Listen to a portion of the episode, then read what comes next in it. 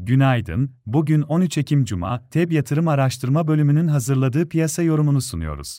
Amerika'da tüketici fiyatları enflasyonu Eylül ayında beklentinin hafif üstünde geldi. Enflasyon verileri sonrası Fed faizinin beklenenden uzun süre yüksek kalabileceği endişeleri ile dolar endeksi ve tahvil faizleri yükseldi. Hafta başından beri yukarı eğiliminde olan yurt dışı borsalarda satışlar yaşandı.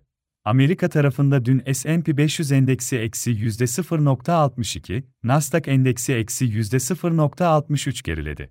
Yurt dışı borsalar bu sabah karışık seyir izliyor, Çin'de Eylül ayı enflasyonu beklentinin altında kaldı, dış ticaret dengesi ise beklentiden daha iyi geldi, Asya borsaları genelde satıcılı açıldı, Amerika endekslerinde vadeli tarafta güne başlarken hafif alışlar etkili, Avrupa borsalarının ise güne hafif aşağıda başlaması bekleniyor.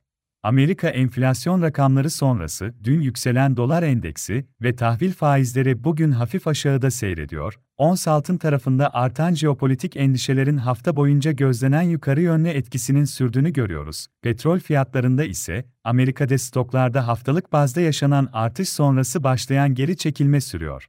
Amerika'da bugün Michigan Tüketici Güven Endeksi açıklanacak. Ayrıca Amerika'da bilanço dönemi başladı. Bugün BlackRock, Citigroup, JP Morgan, Wells Fargo gibi Amerika'nın önemli finansal kuruluşlarının üçüncü çeyrek sonuçları gelecek. Avrupa tarafında ise bugün sanayi üretimi verisi önemli olacak. Avrupa Merkez Bankası Başkanı Lagarde Türkiye saatiyle 16'da bir etkinlikte konuşacak. Borsa İstanbul tarafında ise satış baskısı dün de sürdü. Piyasa üzerinde ağırlıklı Amerika enflasyon verileri sonrası yurt dışı borsalara gelen satışların hafta sonundan beri artan jeopolitik endişelerin olumsuz etkisi görüldü. BIST endeksi günü eksi %0.86 değer kaybıyla 8259 seviyesinde tamamladı.